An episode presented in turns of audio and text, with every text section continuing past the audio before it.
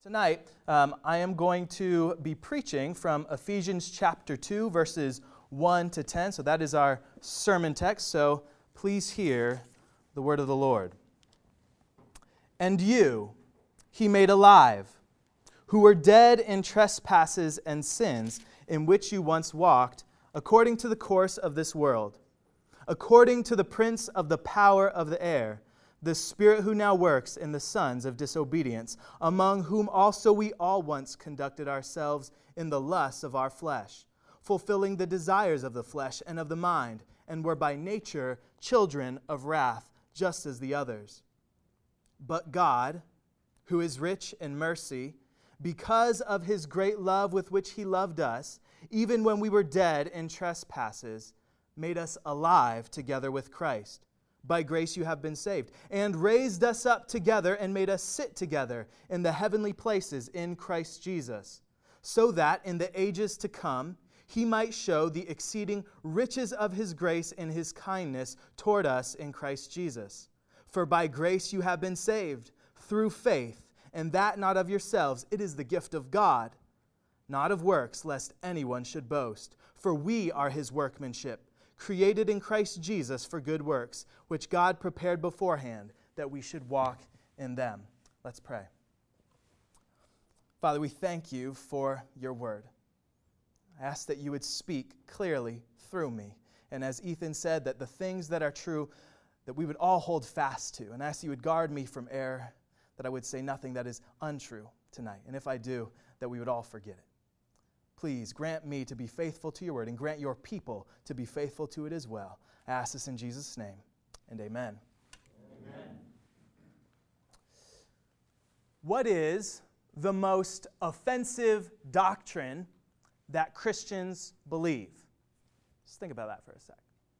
What's the most offensive doctrine that Christians believe? And I mean like Bible believing Christians. Is it that God spoke the world into existence, Genesis 1, that evolution is a total lie. Maybe it's that God created male and female, just two genders. That's it.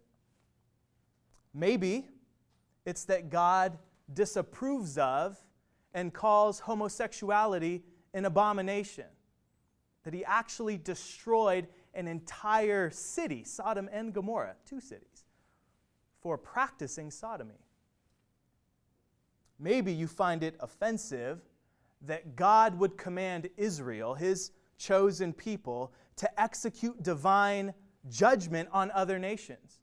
That he would actually displace a bunch of other people. You ever heard of the Canaanites? God said, Y'all are out of here. My people are moving in. Maybe you find it offensive that God commanded Joshua to go and conquer 31 kings, or that he commanded King Saul to utterly wipe out the Amalekites. Maybe you think Christianity is a bloodthirsty, kind of crazy religion. Or maybe you just can't get down with the morality and ethics of the Bible, right? One of our commands is no sleeping around, right? no adultery, no sex before marriage. And then when you are married, the wife has to submit to her husband, and the husband has to love his wife. And just one. One husband, one wife. Maybe you just can't get down with the ethics in the Bible. It all seems so old fashioned to our modern ears. Occasionally, um, you know, people will uh, hear what Christians believe and they'll say, you know, it's 2019 after all. As if that's an argument, right? As if God said, uh, it is 2019. I'm going to change my moral law. So maybe the most offensive doctrine that Christians believe is actually our doctrine of God that He is the creator, that He's all powerful, all knowing, He knows everything. He's ever present, transcendent, the creator and Lord of all. Maybe you find it offensive that someone else has a claim on you and you don't like anyone telling you how to live your life. Maybe you find this God oppressive. What is the most offensive doctrine that Christians believe? Doubtless, you could come up with many others. Uh, when I was in college. I graduated from uh, the University of Washington in uh, 2012. And at the time, you think about this, um, same sex marriage was a big debate, and Obergefell um, had not happened yet. Who knows what year uh, the Obergefell Supreme Court case happened? Hannah? 2015. So think about this. When I was a freshman, are there any freshmen in here? A few, yeah. So when I was a freshman, Barack Obama was actually opposed to same sex marriage. Can you believe that? How quickly the times have changed. It was actually illegal in all 50 states. Uh, Obergefell made it legal in all 50 states, and that wasn't until 2015, three years after I got out of college. And at that time, so you imagine I'm a Christian um, in Seattle, pretty liberal city if you've ever been there. And people would come up to me and they'd say, Do you really believe that God sends people to hell for being gay? Right? And what are they trying to do? We all know what they're trying to do. They're trying to shame you into silence, right? They're trying to make you squirm and go, ah, I don't, I mean, it's what the Bible says. I don't really like it, but Christians are really loving. I mean, I love you, right? We fall all over ourselves. well, I thought about how I would answer that question because um, I worked in, in a restaurant in the university district. I was like the only Christian there, mostly um, unbelievers or all unbelievers. And so I'd get into these conversations with them, and I thought, how am I going to answer that question when it comes up? Especially because I have a bunch of, you know, gay coworkers. And so I, I thought, all right, what I'm going to do is actually uh, flip it on them a little bit. So I would say something like this um, I actually believe something far more offensive than that God sends people to hell for being gay. Um, I actually believe that damnation is the birthright of every person, of every son and daughter of Adam. That not by virtue of being gay does God send people to hell, but by virtue of being born in sin.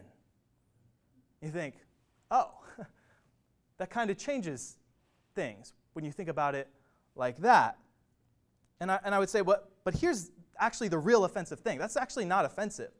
The real offensive thing is that God actually saves those people and he's letting them into heaven. Can you believe that? The offense of the gospel is that God actually saves people who don't deserve anything but death. So if you really want to, you know, protest, march for justice, you're for equality and fairness, well then that's what you should be offended by. That these wicked people are not being punished. God is actually forgiving them and letting them into his kingdom. That's the most offensive doctrine that Christians believe. The Bible calls Jesus in 1 Peter 2 8 a stone of stumbling and a rock of offense. It says that Jesus, the gracious God, is offensive to those who do not believe, whereas those who believe in him, the immovable rock, build their life on him. So I have to ask you, which person are you today? Are you offended by Jesus and his words? Are you offended by the doctrines found in this book? Or do you love them and embrace them? Because, yes, Christians believe many offensive things, but don't get it twisted. The most offensive thing that we believe is this doctrine called grace. So that's what I want to unpack tonight. Um, maybe you saw on the front of the uh, bulletin or online, the sermon title this evening is Religion of Grace Why Christianity Will Conquer the World. Religion of Grace Why Christianity Will Conquer the World. And I chose that title because most people don't put the words grace and conquer in the same sentence. Conquer uh, the world, it sounds kind of, I don't know, militant, kind of warlike. Whereas grace, on the other hand, sounds kind of, I don't know, sweet, right? I know girls named Grace. I have a little sister in law named Grace Ann, who's like the sweetest girl you've ever met, right? Grace is, I don't know any guys named Grace, but Maybe guys named Conquer. That's, I think that'd be a cool name for a son, Dave. There's also another uh, juxtaposition in the sermon title, and that is the word religion alongside the word Christianity. It's popular to say that Christianity is not a religion, it's a. See, you guys, you guys have been catechized. You know the answer, right? And I, and I think this is a, it's a well-meaning, but I think misguided way of framing Christianity because, of course, being a Christian includes having a personal relationship with God, but that relationship includes connecting you to something much bigger than yourself, to the church, to the covenant people of God, to the kingdom of God. And you know what? In that kingdom, there's a king.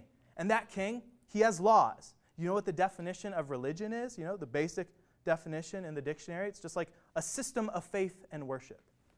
And so uh, we should just own this, people. Christianity is the one true religion, it is the one true system of faith and worship. We believe in the one true God.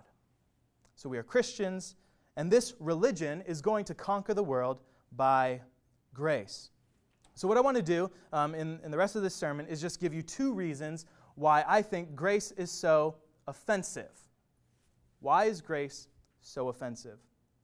So, first, let me start with a definition of grace for those of you who may not know. And this is kind of my uh, definition pulling from uh, the entire Bible down into a, a nice little sentence, but especially Ephesians 2, our text. So, here's my definition Grace is a free gift that you do not deserve and cannot earn. Okay? Grace is a free gift that you do not deserve and cannot earn. All right, here comes the first reason that it's so offensive, and it's embedded in the definition. Grace is offensive because you don't deserve it. I said earlier that every person here is born in sin and deserves to die, right? Born in sin and deserves to die. How do I know this? Well, first, this is what the Bible teaches from beginning to end. It says in Genesis 6 5, God saw that the wickedness of man was great in the earth, and that every imagination of the thoughts of his heart was only evil continually. Psalm 51 5 says, Behold, I was shapen in iniquity, and in sin did my mother conceive me. Maybe you say, Aaron, I don't believe the Bible. Well, if you listen to rap music, listen to a prophet of your own. This is Biggie or J. Cole. I'm a born sinner the opposite of a, of a winner. Remember when I used to eat sardines for dinner? Does anyone know Juicy? Right? Born sinner, opposite of a winner. okay, you guys don't know that. I'm, d- I'm dating myself now. But listen to a prophet of your own, or just live long enough, or just read a history book, right?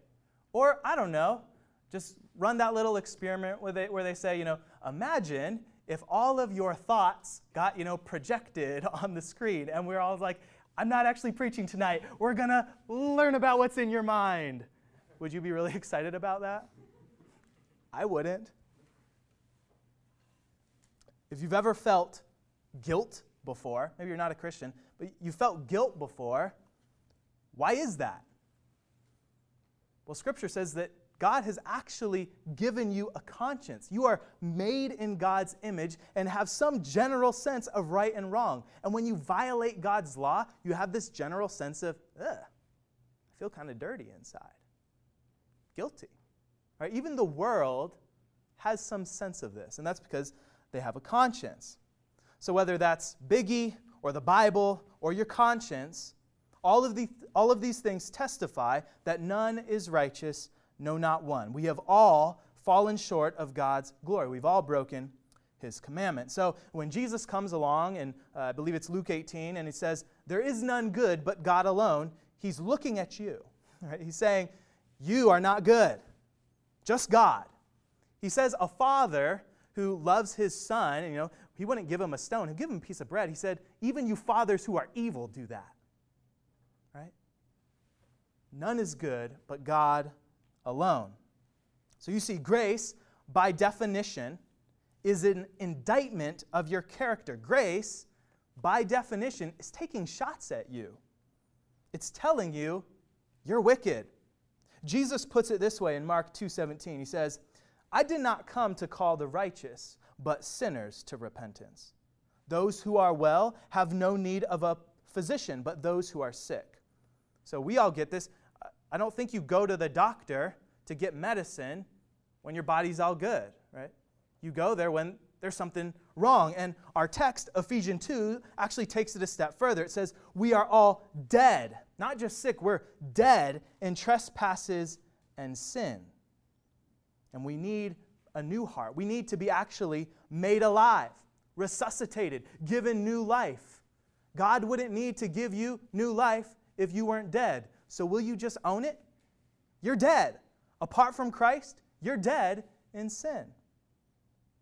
So grace is this gift of life. And this is the first reason why people hate grace because it tells them they're evil, right? And we like don't like getting our feelings hurt, right? We don't like when people tell us we're bad. We don't like that. But this is what grace does. Well, that's not all that grace does. It does something more.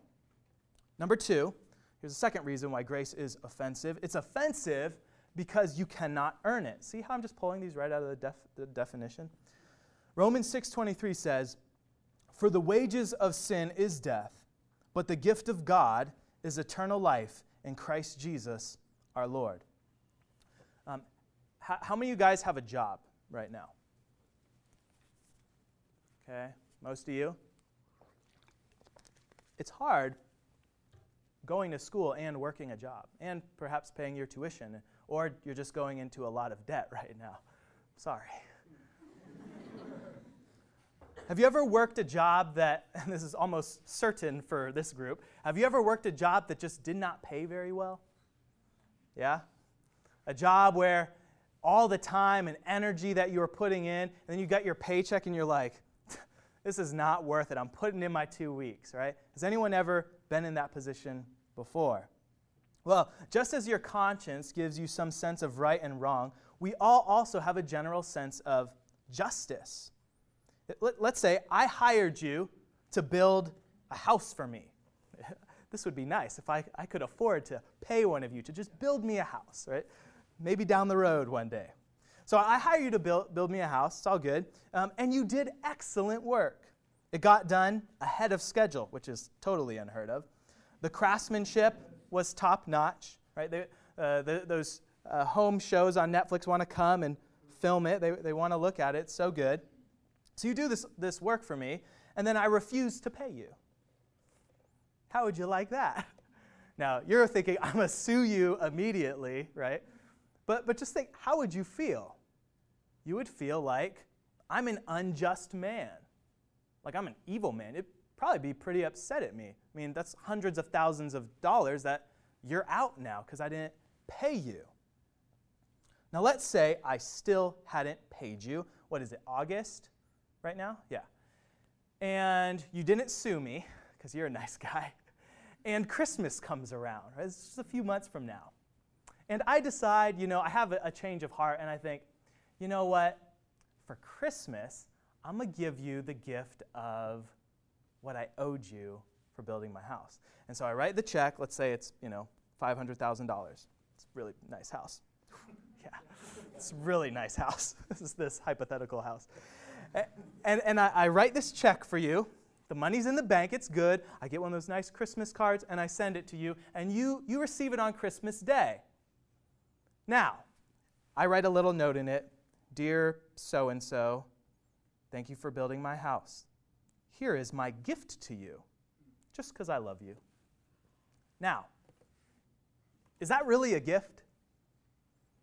No, right? You'd probably be like relieved that you got the money, but you'd also be like, this guy.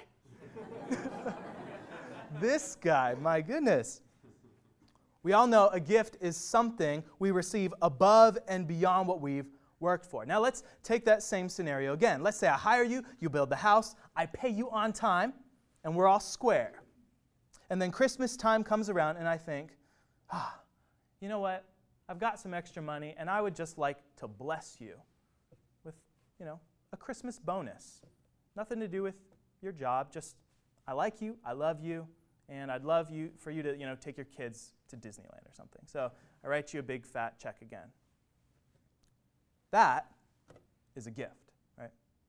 That is grace. And the problem is, our hearts are so sinful that we actually feel entitled to God's gifts.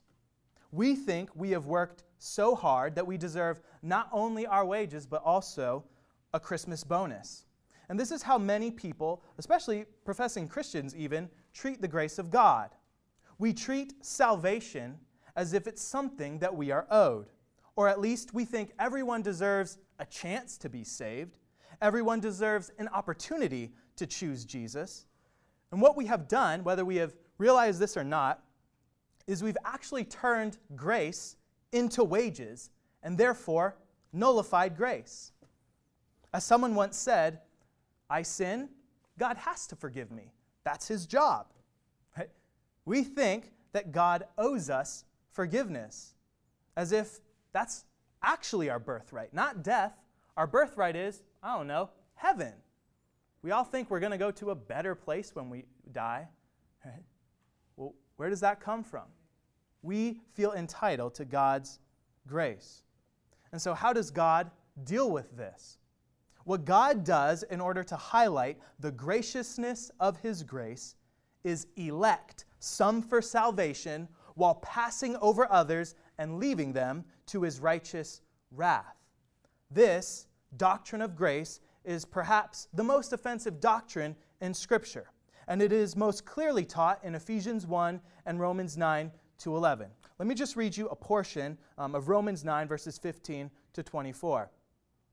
Says, For he says to Moses, God says to Moses, I will have mercy on whomever I will have mercy and I will have compassion on whomever I will have compassion.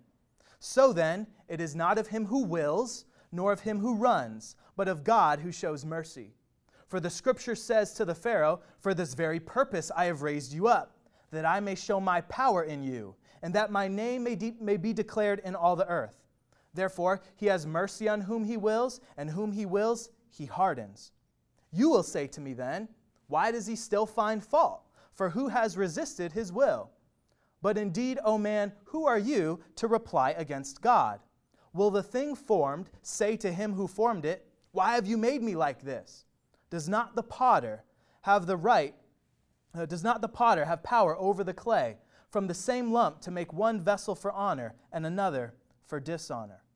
What if God, what if God, wanting to show his wrath and to make his power known, endured with much long suffering the vessels of wrath prepared for destruction, and that he might make known the riches of his glory on the vessels of mercy which he had prepared beforehand for glory. When I was your age, I read this passage, and I was a baptized person who went to church my whole life, a Christian, and I read this passage and it absolutely wrecked me. And I thought, I've been a Christian my whole life. Why have I never really read this or really understood? Because I'm reading it and I'm going, wait, but how can he still find fault? And, he, and I'm like, oh, no, but he's, he's anticipating my objections.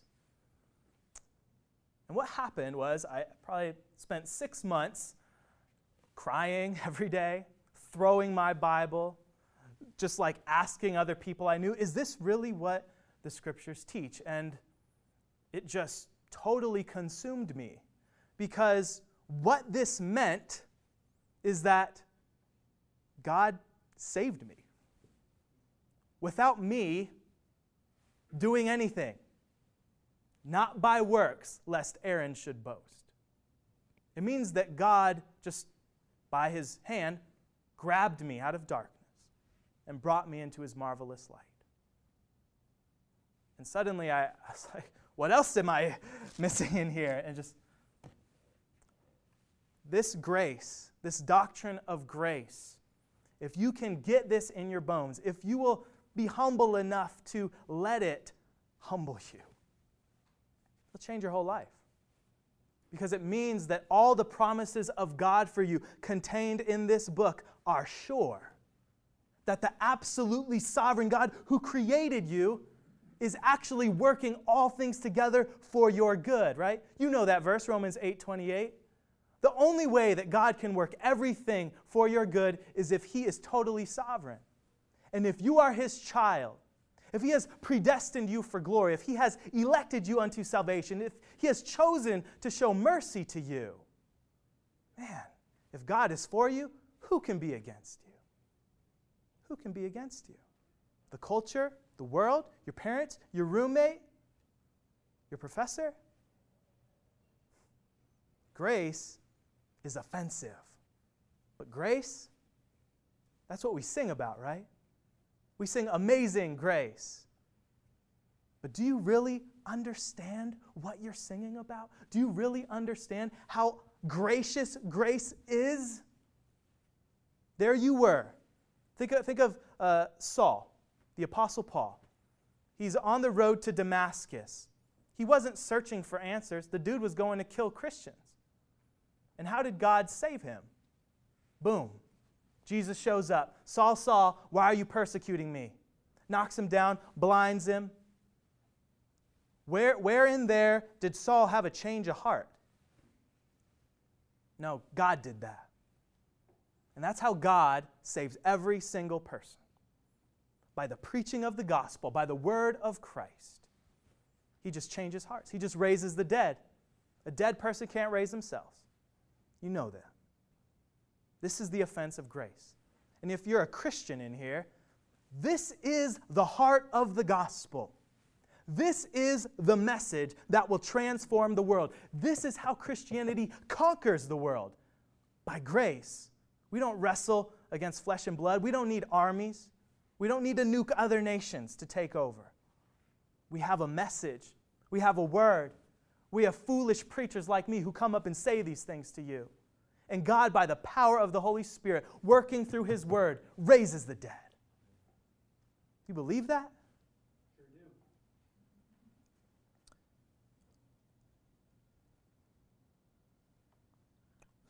So now comes time for you to decide. God is totally sovereign, and you are still totally responsible for your actions. And so I have to ask you how are you going to respond to God? I said God doesn't owe this gospel message to anybody, right? What about the people who have not heard?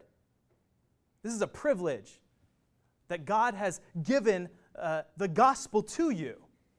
So I plead with you don't harden your heart today. Today is the day of salvation. If you hear his voice, turn to him. If you would say to me tonight, Aaron, I know I'm a sinner. I know I deserve to die. Then Jesus would say, I came for you. Grace is for you. Jesus came to live and die and came back for sinners. Romans 10 says, Whoever calls on the name of the Lord shall be saved. If you confess with your mouth the Lord Jesus and believe in your heart that God raised him from the dead, you will be saved. For with the heart one believes unto righteousness, and with the mouth confession is made unto salvation. Blessed are those who are not offended by this gospel, and may God save the U of I. Let's pray. Father, I thank you that you have saved me, and I thank you that you have saved so many in this room, and I ask that your grace would right now save many more. God, on this first uh, meeting here at CRF on the U of I, I ask that uh, you would gather many more to yourself, that you, you would use this little group of students to change this campus, to change this city, to be a part of you going and conquering in the world. I ask that you'd give us courage and boldness to believe and to speak these things to those who have not heard. I ask this in Jesus' name, and amen.